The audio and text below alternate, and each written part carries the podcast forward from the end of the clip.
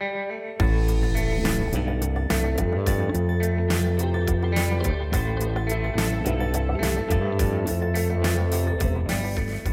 division in the House Republican caucus on the David Byrd situation. Welcome to Grand Divisions. This is the week of March 25th. I'm Joel Ebert. And I'm Natalie Allison. A lot has happened related to David Byrd in recent weeks. That uh, he is the uh, Republican lawmaker, of course, who is facing allegations from a year ago uh, from three women who said uh, in the 1980s he sexually assaulted uh, them in various ways.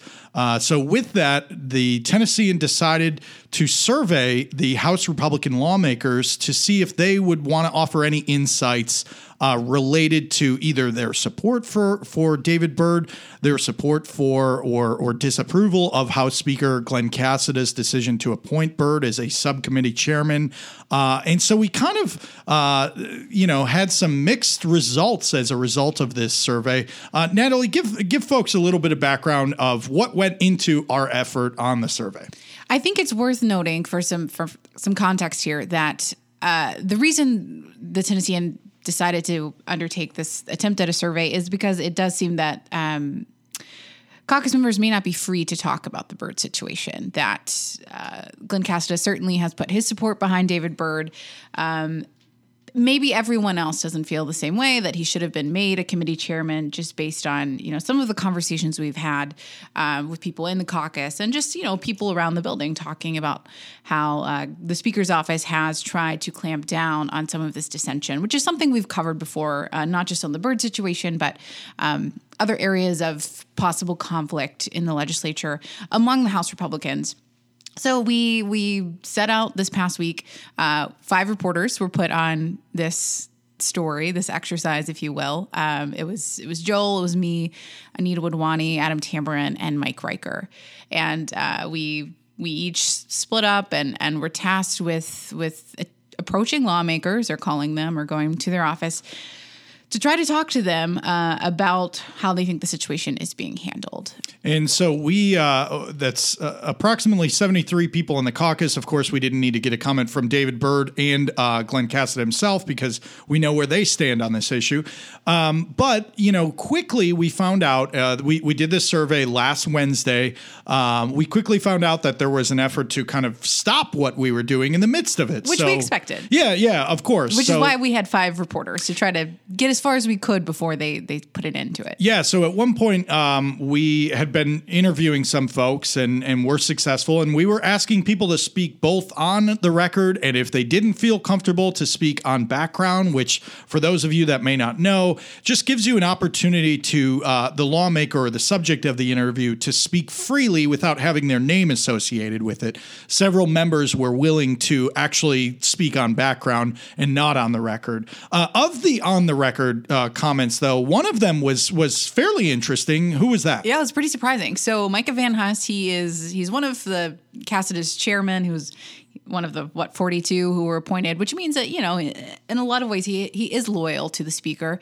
Uh, he spoke on the record saying while he does support Casada's decision to appoint David Byrd as a subcommittee chairman, Again, he's the chairman of the Education Administration Subcommittee. Byrd was a former teacher, principal, high school basketball coach. The women who have accused him of sexually assaulting them said that he did so while they were um, teenagers playing on his high school basketball team. So, anyway, Micah Van Huss said he, he supported Casada, he supported Byrd, didn't think Byrd needed to resign. Uh, but when he was asked whether there should be some kind of investigation into the allegations against Byrd, surprisingly, uh, he said yes. He said, Has there not been one? Yeah, there should be one if there hasn't been one. Definitely an interesting response. Some of the people that talked to us, though, were on background. Uh, give us a smattering of what those comments were. Yeah, so we have uh, in our story, we have quotes from a few different people who spoke to us on background. Uh, I can read a few of those quotes, one of which was from a, a House uh, GOP member who said appointing someone to chair a committee with this issue hanging over their head should not happen. Um, he went on to say uh, about whether he believed the women. I don't want to believe this, but listening to the tapes and hearing the women talk, there's something there. And he says, I don't see this as politically motivated at all, which has been an argument that, you know, some within the caucus or just Republicans in general have made about these women saying, you know, this is some kind of attack by Democrats to bring down David Byrd. Any other notable responses? Yeah, uh, asked asking another member about whether uh, this member believed the women. The the member said, "I believe the one he talked to. Who wouldn't be inclined to believe that?" And he was referring to Christy Rice, who. Uh, recorded a phone call last year she had with David Byrd in which she um, she's confronting him basically on the phone about what she said he did to her when she was 15 and he's apologizing and he's saying he asked for forgiveness from her from god you know this is something that haunts him um, he doesn't specifically say what he's asking for forgiveness for um, which is also you know something that has raised a lot of questions Of course, we would be remiss to note uh, there were several members that we talked to who expressed support for both David Byrd and for the Speaker's decision to appoint him as chairman. We also uh, Uh, heard many people say, I don't have a comment, go to the Speaker's office, go to House leadership.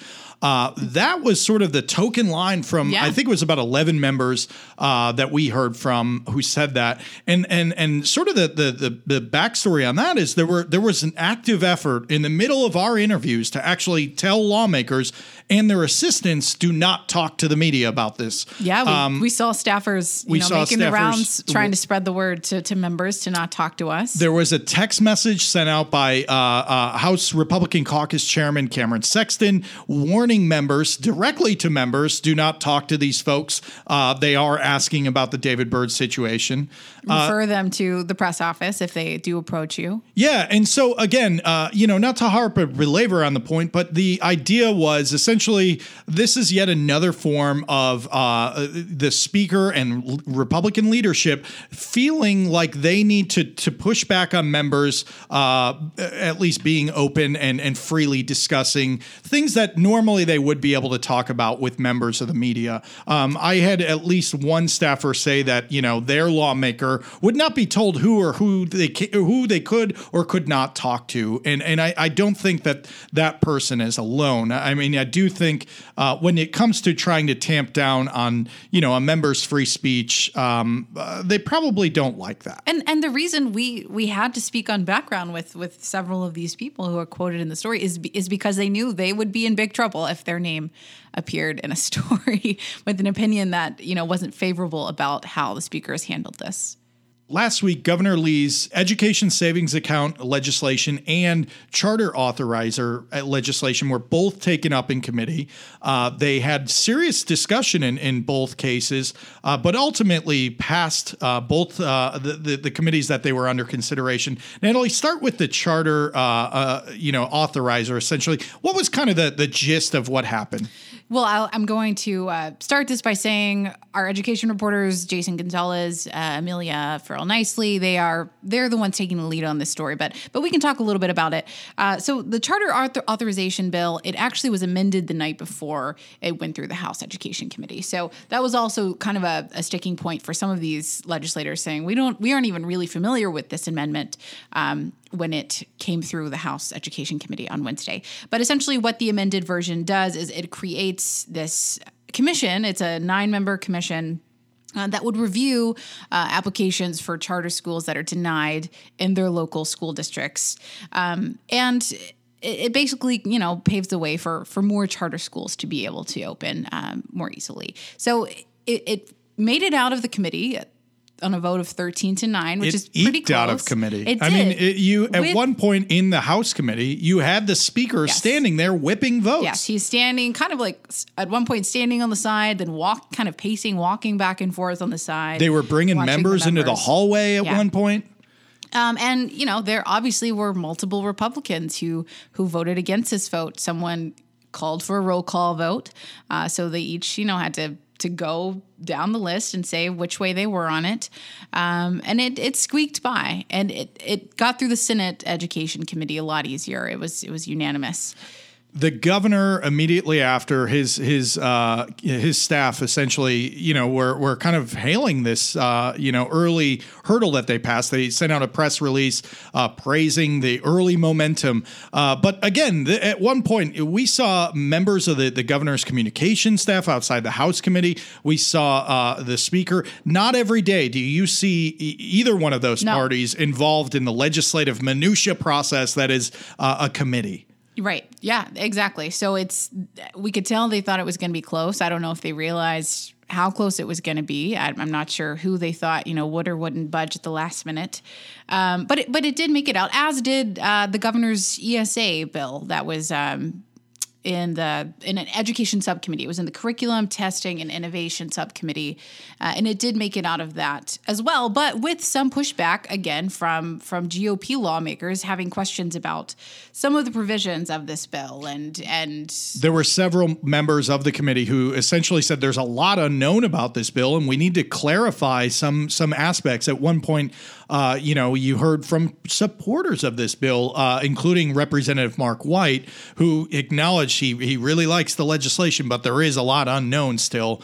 Uh, who you know, essentially they they they kind of held their breath and Right. still cast a vote in favor of this bill to send it to uh, another committee. Yeah, but but among the the Republicans who expressed concerns or doubts or questions, uh, there was there's Tom Leatherwood, there was Right. Kevin Vaughn, um, Charlie Baum. He's you know he's he's he's another Republican lawmaker, and they they had questions about why aren't these children necessarily going to have to take all the same standardized tests or um, other tests like ACT.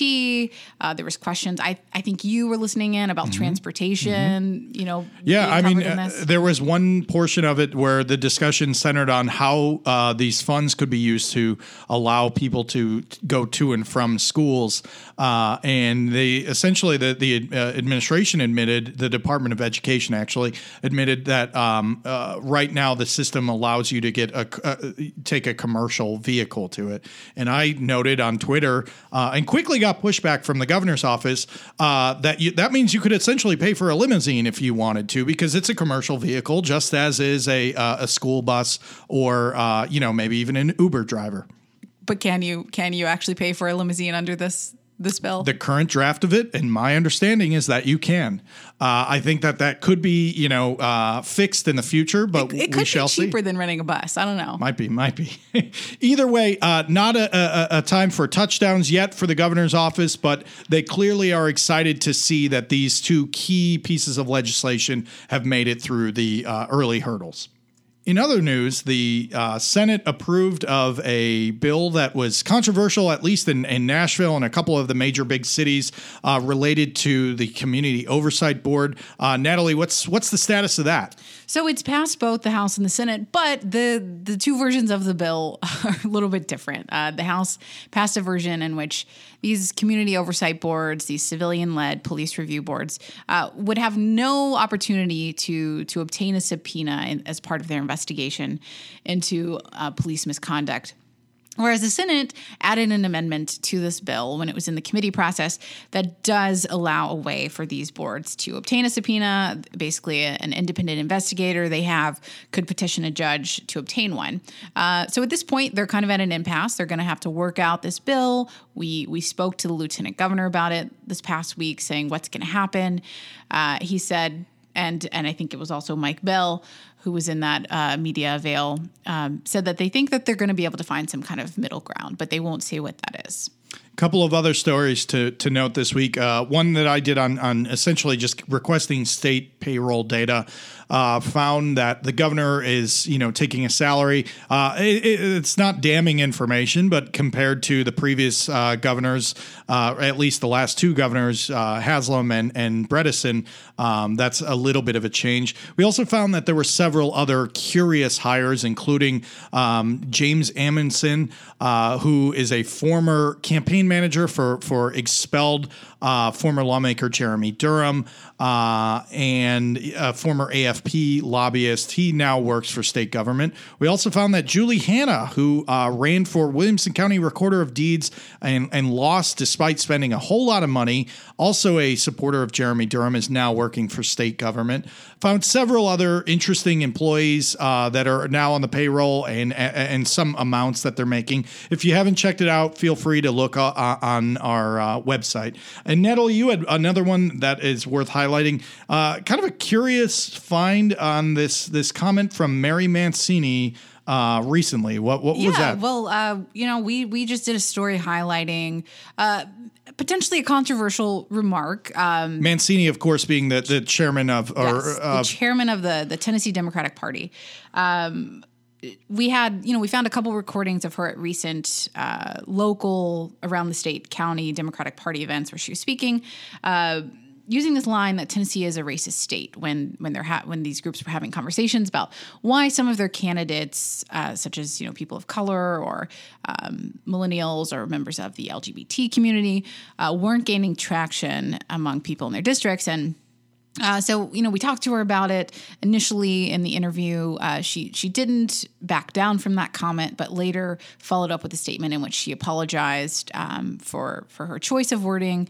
Uh, this does come several months after we did a similar story about a freshman representative from Memphis, London Lamar, making similar comments in which Mary Mancini, uh, at the time, defended London Lamar's sentiment, but said that it was a mistake for her to have said that. Uh, so we did this story. It actually led to David Plazas. He's our opinion and engagement editor, writing um, his own column saying basically that this was a gift to Republicans that Mary Mancini Andy Holt loved that. it. He said on Twitter, "Mancini for life," essentially. Yeah. Um, and and you know the the Republican Party, the state Republican Party jumped all over it. The next day, they issued a statement uh, saying, you know, her her choice of, of words shouldn't be part of the dialogue here, and, and that attitude wasn't welcome. Um, and and David Plazas even said in his his column, he I mean he made a he he made a statement that if if the Democrats continue to have a super minority in the state, they can thank Mancini, which is a pretty strong statement. Uh, but but Mary Mancini has said, you know, she is committed to continuing a civil, respectful dialogue um, about some of these issues that are facing the state. And and I think it's also noteworthy that we asked uh, other members of. Uh, other Democrats in the legislature at a weekly press avail on Thursday, whether they agreed with her statements. Um, only one person would answer. Uh, mm. Only Raumesh Akbari, she's a senator from Memphis, would answer. The others stood up there and Awkward. refused to say anything. Uh, I think there was Mike Stewart was up there, and Karen Camper, and Bo Mitchell, uh, maybe a couple others, but none of them would offer perspective on it. And finally, uh, just to highlight what is happening on the healthcare side of things in the legislature, we did a sit down interview with Michele Johnson of the Tennessee Justice Center, uh, really to talk about one specific issue, which uh, you'll hear she considers the top issue in the legislature this year. Joining me today on the podcast is Michele Johnson, Executive Director of the Tennessee Justice Center. Uh, we're going to dive into a brief conversation about uh, the Care block grant idea that has come up this session in the legislature. Uh, thanks for coming on, Michele. Thanks for having me. So, just kind of give listeners an overview, if you're not familiar with this concept, of essentially what Republicans are trying to do with this block grant bill.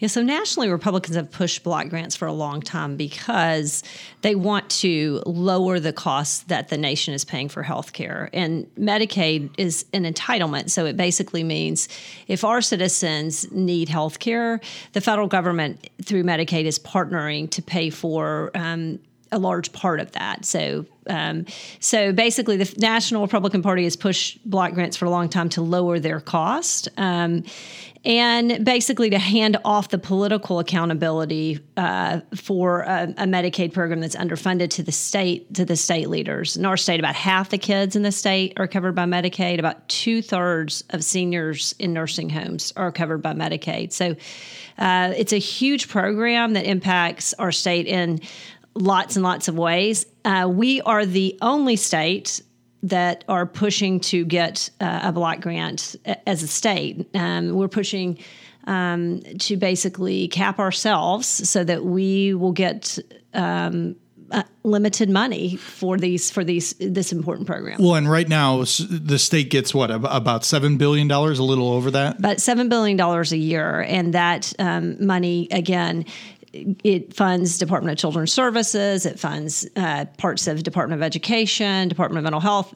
That um, it, it's 25 cents of every dollar is uh, federal Medicaid money in, in our state, in a state that is as poor as ours this is, as I say, on the on the bleeding edge of all things dumb. No other state has done this. We don't want to do it uh, if we want to. If we don't want to blow up the Tennessee budget. One of the concerns that I've heard from your organization is essentially that um, right now the current system provides for flexibility. So if there is an, a, a, state of emergency, if there's uh, a health crisis uh, in the middle of the budget year, uh, all of a sudden we need to spend you know uh, ten thousand more dollars or, or twenty million more dollars uh, to to handle this crisis.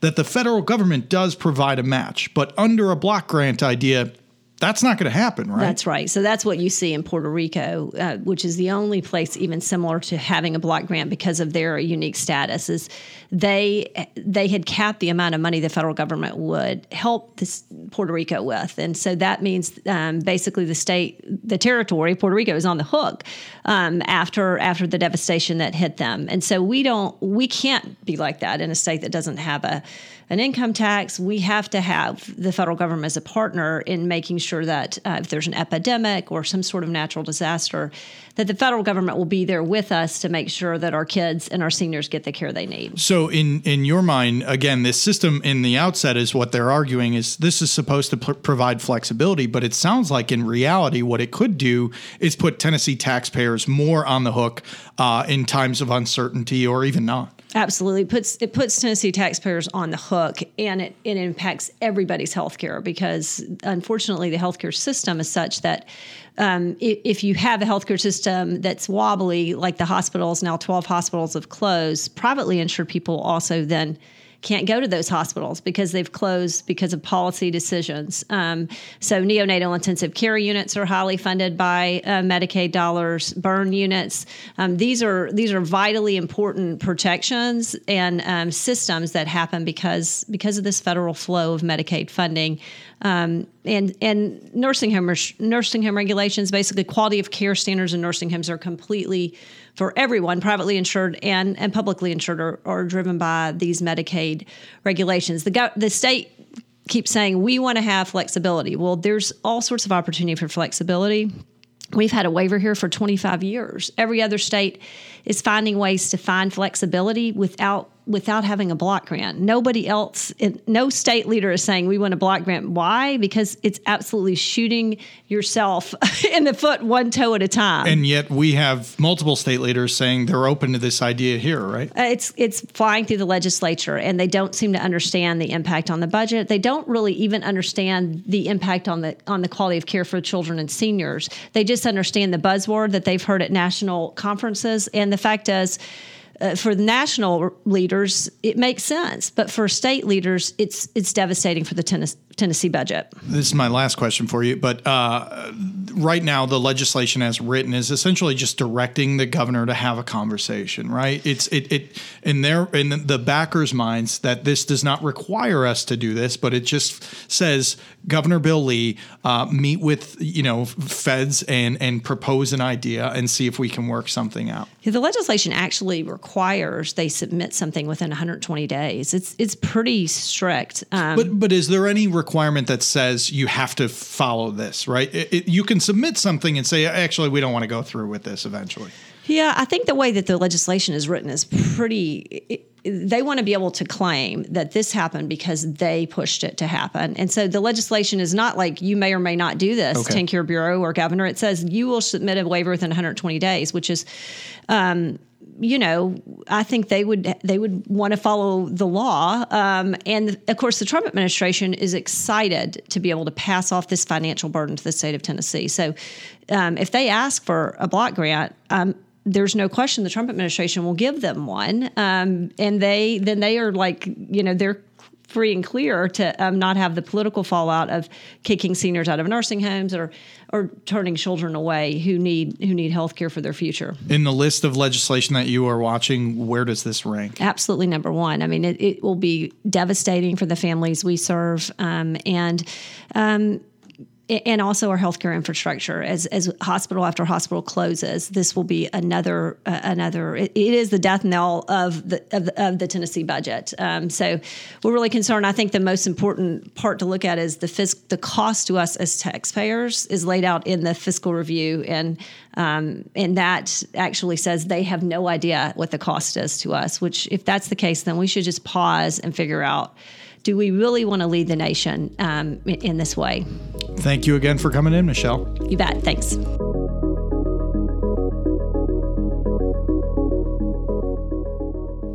And finally, our notebook dump. Last Wednesday, former Governor Bill Haslam met with Vice President Mike Pence in the White House. It was an interesting meeting as the governor is considering running for the U.S. Senate seat that uh, Lamar Alexander is essentially giving up while not running again in 2020. The former governor, meaning Haslam, uh, is still in the midst of making his decision, and presumably this meeting was about that potential run. A bill that was opposed by LGBTQ advocates has passed the House despite still stalling in the Senate. Uh, that bill would essentially prohibit uh, local or state government entities from discriminating against any kind of business, uh, be it with with tax policy or grants or um, contracts based on the business's internal policies, such as their their stance on healthcare, minimum wage, discrimination, uh, etc. Uh, that bill has not yet been taken up in any Senate committees. A bill to allow alcohol sales at non-sporting events in at the University of Tennessee uh, was approved this week and will be sent to the governor's office. This is one of the key pieces of legislation that Knoxville lawmakers and the UT um, leadership were pushing this year, and they are hopeful that they can attract new uh, concert goers and, and new uh, you know uh, musicians and others to come to the uh, campus and boost their revenue. Another bill that has cleared both chambers is the Sergeant Daniel Baker Act that essentially removes the Court of Appeals uh, from our state's current death penalty review process when a person is convicted of uh, murder and sentenced to death. Uh, historically, they have been able to appeal both with the Court of Appeals and then the, Supre- the state Supreme Court if the Court of Appeals didn't kick it back. Uh, this legislation essentially removes that that first step in the Court of Appeals, giving them um, just the the one uh, option to review the sentence. And lastly, yet another David Byrd related development? Yeah. David Byrd's son, JD Byrd, who has been a high school sports coach in Jackson uh, at the Jackson Christian School, has resigned after the school says they determined he had had inappropriate communication with the student, although there was no allegation of any inappropriate physical contact. The paper we own in Jackson, the Jackson Sun, uh, has reached out to the Madison County Sheriff's Office, which is where the school is located. They said they are investigating the allegations, but no charges have been filed. That's it for this week. Thanks again for listening to us. As always, you can find us on Tuesdays on iTunes and wherever you get your podcasts. Please continue to rate us. Uh, the podcast is produced each week by Erica Whitney and John Garcia. Uh, check us out on Twitter at Grand Divisions 3. Uh, thanks again. I'm Joel Ebert. And I'm Natalie Allison. See you next week.